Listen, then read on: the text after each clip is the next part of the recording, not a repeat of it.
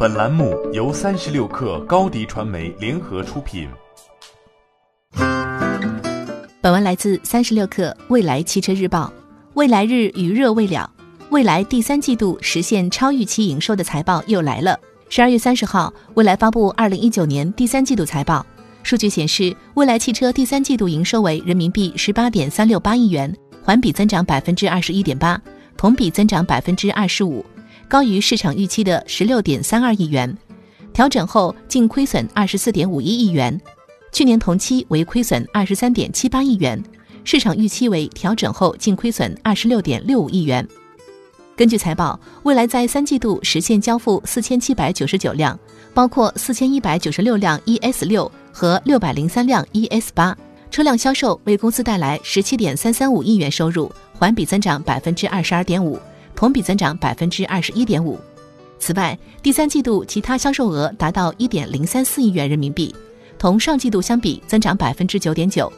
同二零一八年三季度相比增长百分之一百四十二点一。主要原因是车辆交付增加导致的充电桩和附件销量增加。据华尔街分析师预测。如果还没有新的融资进来，未来将于二零二零年初用尽现金，届时将面临资不抵债的局面。不过，未来采取了一系列的降本增效的措施，目前已经初见成效。第三季度财报显示，未来报告期内销售总务和行政支出为人民币十一点六四四亿元，较去年同期下滑百分之三十点三，较上一季度下滑百分之十八点一，不包括股权奖励支出。研发支出为人民币十一点一六三亿元，较去年同期下滑百分之十五点六，较上一季度减少百分之十七点四。李斌在电话财报会议中透露，截止三季度，未来全球员工总数已少于七千五百人。截至二零一九年九月三十号，未来汽车持有的现金、现金等价物、限制用途现金和短期投资总额为人民币十九点六零七亿元。未来创始人、董事长兼首席执行官李斌透露。未来在第四季度预计将交付八千辆电动车，创下新的季度交付记录。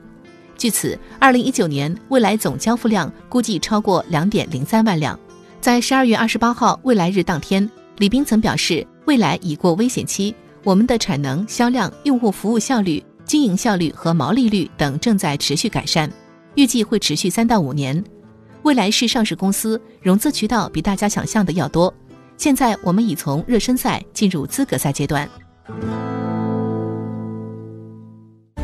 欢迎添加小小客微信，xs 三六 kr，加入克星学院，每周一封独家商业内参，终身学习社群，和大咖聊风口、谈创业，和上万客友交流学习。高迪传媒，我们制造影响力。商务合作，请关注新浪微博高迪传媒。